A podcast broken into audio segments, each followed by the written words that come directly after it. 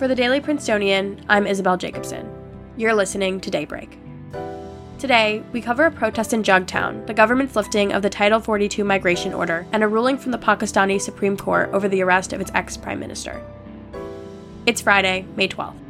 At the intersection of Nassau and Harrison Streets in Princeton, 23 houses stand from as early as the 18th century in a district dubbed Jugtown by some residents. With plans for a four story apartment complex underway, residents of the neighborhood are concerned that the historic character and visual continuity of the district could be compromised. Today, I sat down with news contributor Louisa Gheorghita to learn more. Can you introduce yourself with your name, your class year, and what you do for the Prince?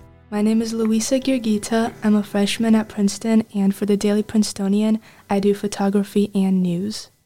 Okay, so can you tell us a little bit about the history of Jugtown and what it means to Princeton? Sure. So Jugtown is basically 23 houses on the intersection of Nassau and Harrison Streets. Some of them were built in the 18th century, about half of them were built in the 19th century, with a few in the 20th century, and it's basically all these historic houses. One of them was actually used to house British and American troops during the Revolutionary War, and another one is rumored to have been a safe haven for people traveling on the Underground Railroad. So basically, this is a historic district. So, can you tell us a little bit about what's going on in the district?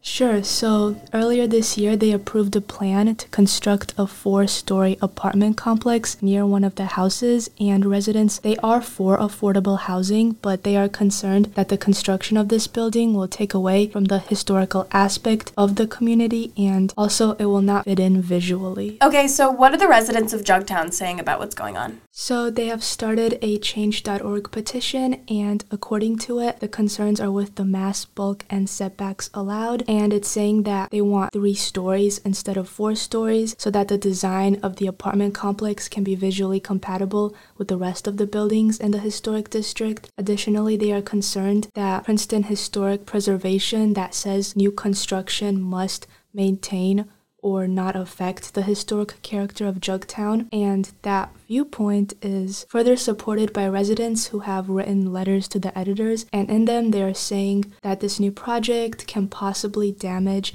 the historic setting. There's also a concern that the profits from this project will go directly to the investors and the builders and not the district at all. Additionally, there's a concern that it will take away from the unique historical aspect because they are putting a modern building in between all these buildings that are from the 18th century, so it would look a little bit odd. Now, just to be clear, the residents are in favor of affordable housing, but not exactly in Jugtown Historic District. Thank you so much. Thank you for having me.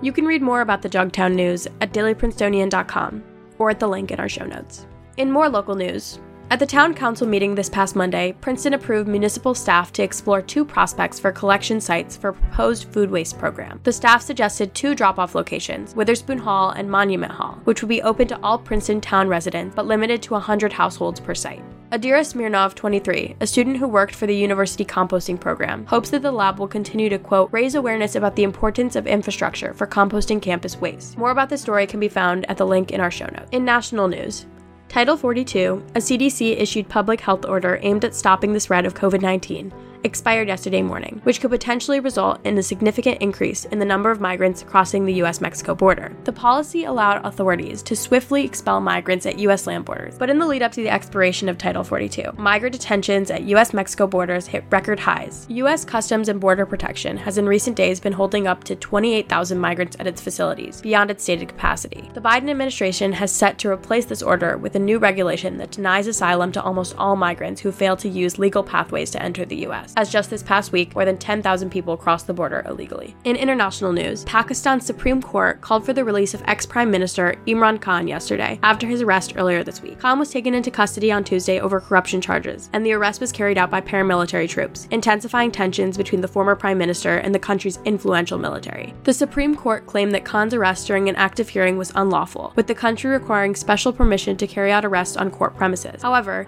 they did not rule on his alleged corruption. The decision is widely considered a win for Khan, who, despite being ousted via a vote of no confidence from political office last year, has sustained his popularity amongst Pakistanis. After the arrest, throngs of Khan's supporters took to the streets in protest, violently opposing military forces by ransacking commanders' houses, gathering outside army headquarters, and burning police and prison vans, as well as a paramilitary checkpoint. This challenging of the military, both by supporters as well as the Supreme Court's ruling, brings Pakistan into uncharted political territory, with the country having been ruled by military leaders for over half its history. Khan has accused the military and current government of conspiring against him, though both sides deny these claims. Break out those shorts. Expect warm weather and partly cloudy skies with a high of 86 degrees and a low of 62. That's all for Daybreak today. Today's episode was written by Lena Kim and me, sound engineered by me, and produced under the 147th Managing Board of The Prince. Our theme was composed by Ed Horan, class of 2022. For the Daily Princetonian, I'm Isabel Jacobson. Have a wonderful day.